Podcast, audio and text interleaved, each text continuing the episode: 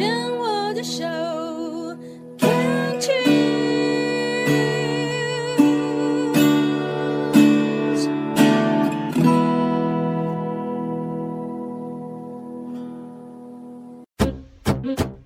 部落漫旅行，旅行不只是看风景，而是透过每个里程，与人分享这片土地的美好，这段旅程的感动。每次的旅行，你会遇到不同的人，不同的事，所以总是满心期待着下一站，我会遇见谁？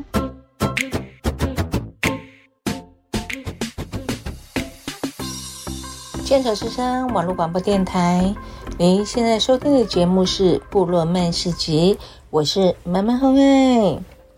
再过两天就是教师节，满满感谢在我就学的时候的各位老师的教导，更感谢在我人生一路走来教导我的老师以及贵人。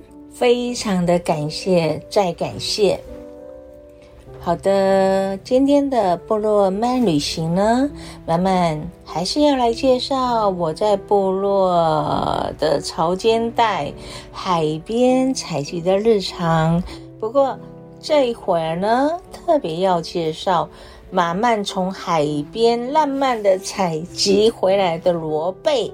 回来以后呢，是要如何的处理这些海生物？听众朋友们，大家好，满满呢，现在是时时间是四点四十分。哦，快五点了，然后呢，刚刚满满从海边回来，大概是两点钟了。然后在我家的对面有一个夜市姐妹开的面店，我在那边吃了饭，哦，还有小菜，喝了啤酒，和我们的都立的海女呢聊聊天，吃吃饭。然后现在呢，吃饱饭了，然后要来分类。我今天拿的海贝，今天呢主要满满都拿海贝哦。今天呢还特别拿了一颗石头，这个石头长长的，嗯，因为为什么特别拿它呢？因为呢它的正面呢有一个白色的图案，石头是一个深灰色的。有一点长长的，有一点像台湾的形状，然后那个白色的啊，也是是台湾的形状哎，哇，我觉得很特别。然后它的周围呀、就一条白色的线这样围起来，所以把它留下来，因为很特别。满满去海边啊，不仅是捡海贝哦，海螺，然后呢，满满也喜欢去捡一些很特别、很特殊的那个石头，然后当纪念。当然啦，我知道我们这边有产呃西瓜石，可是如果你要拿西瓜石，它现在是变成是宝玉的一个石头，所以呢是不能乱采的哦。那当然，妈妈呢也不认识西瓜石长得怎么样，因为我没有研究那个西瓜石，然后只研究我的贝螺啦。满满为什么现在呢回来呢还要把那个我的海贝海螺呢好来处理呢？就是因为第一个我要把海贝海螺呢把它分类，因为呢海贝呢要煮的时候呢它的时间跟海螺时间是不一样的，而且食用的方式也不一样的，所以呢请容许满满现在安静的在满满的后院的菜园里面呢安静的。有我的猫，有我的狗陪我一起做分类喽。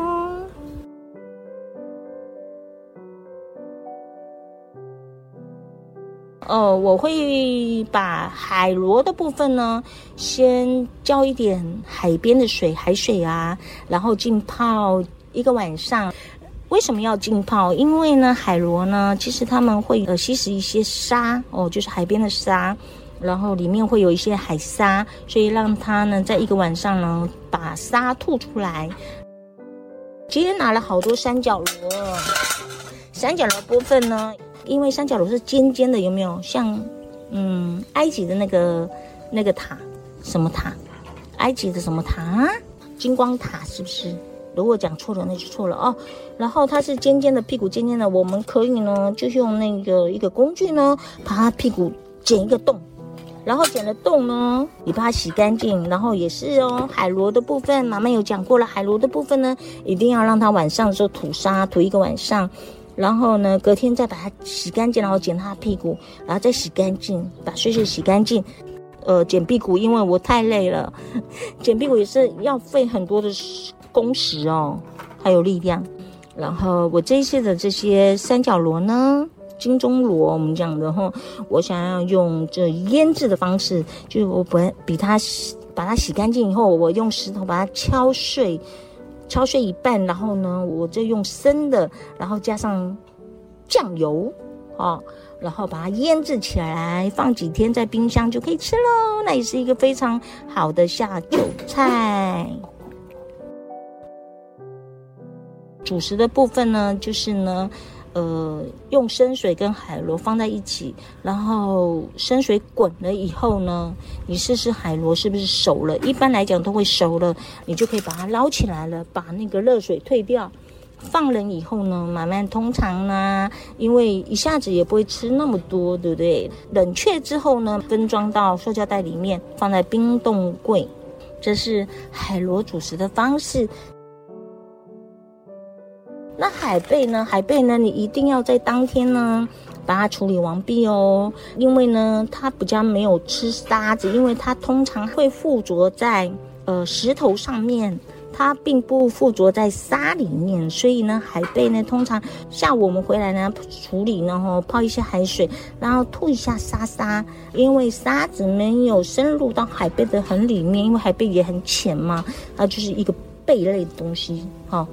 然后呢，洗干净以后呢，也是呢，用冷水把海贝放进去，然后用你的第二根手指头放在锅子中间，等到呢那个开了瓦斯以后呢，你的第你的食指呢有一点热的时候呢，你受不了的时候，海贝也熟了。海贝是一个非常容易熟的东西，用热水泡也就可以了。如果你煮得太久，那个海贝啊。那个它的那个那个那个肉啊，哦，都会掉下来哟，掉下来以后就不好吃了。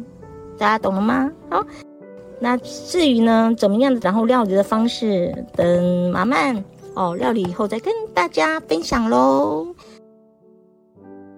其实当潮间带海女呢，并非如大家想象中的如此轻松。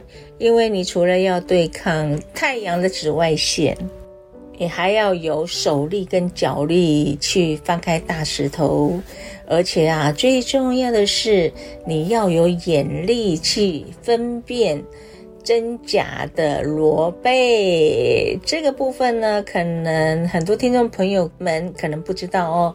其实啊。我带过了好多的朋友啊，跟着慢慢去潮间带捡拾螺贝啊，百分之九十九点九的朋友啊，都会捡到就是寄居蟹，因为寄居蟹呢，他们会爬上石头上面哦。然后非常的多。那如果说你是初体验在潮间带啊，你就说你一看到那么多的螺贝在石头上面，非常的开心啊，就把这些螺贝都放在你的袋子里。可是啊，哪世界上哪有那么简单的事情呢？那些啊，回去以后都是寄居蟹，并不是真正的螺贝哦。哦。依照马漫教导的呃朋友当中呢，只有一位，这个朋友他非常的聪明哦。我只要教过他一次，他采集的螺贝呢，没有一个是寄居蟹，而且这位朋友还是来自德国的朋友诶。我想啊，这跟认不认真、EQ 高不高？我也不知道啦，我觉得是不是用心比较重要？嗯，所以呀，那个眼力的识别罗贝的方式啊是非常重要的。那当然呢，这就是经验的累积。这就是我们老人家常说的经验啊。所以呢，当然，我觉得除了有慧根之外呢，更需要要有经年累积的能力。老人家常说，退潮的时候啊，风声平静；涨潮的时候啊，就会起风来。所以，老人家智慧，我们这一代一定要听了。反正听老人家的话，一定。不会有很大的错误吧？布洛曼市集的欢乐时光总是过得特别快，谢谢你们收听我们的布洛曼市集的节目。我们四周后的星期一晚上九点在空中见面喽。如果太想念马漫，或是呢想要随时呢听马漫的节目呢，我们牵手之声的节目也播放在网络上的 Podcast 或是 KK Bus 等网络平台哟，所以你可以随时的收听我们的节目。布勒曼市集，祝各位听众们平安快乐，我们十月份再见喽。那现在我的猫呢？馒头、橘子、小花，我的猫现在不见了，还有头目也不见了哦，没关系。